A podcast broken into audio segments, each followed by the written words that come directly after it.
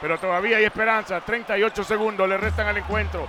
Los Cavs necesitan aquí un doble o un triple rápido. Garland va a buscar, frena, lanza el triple. ¡Sí!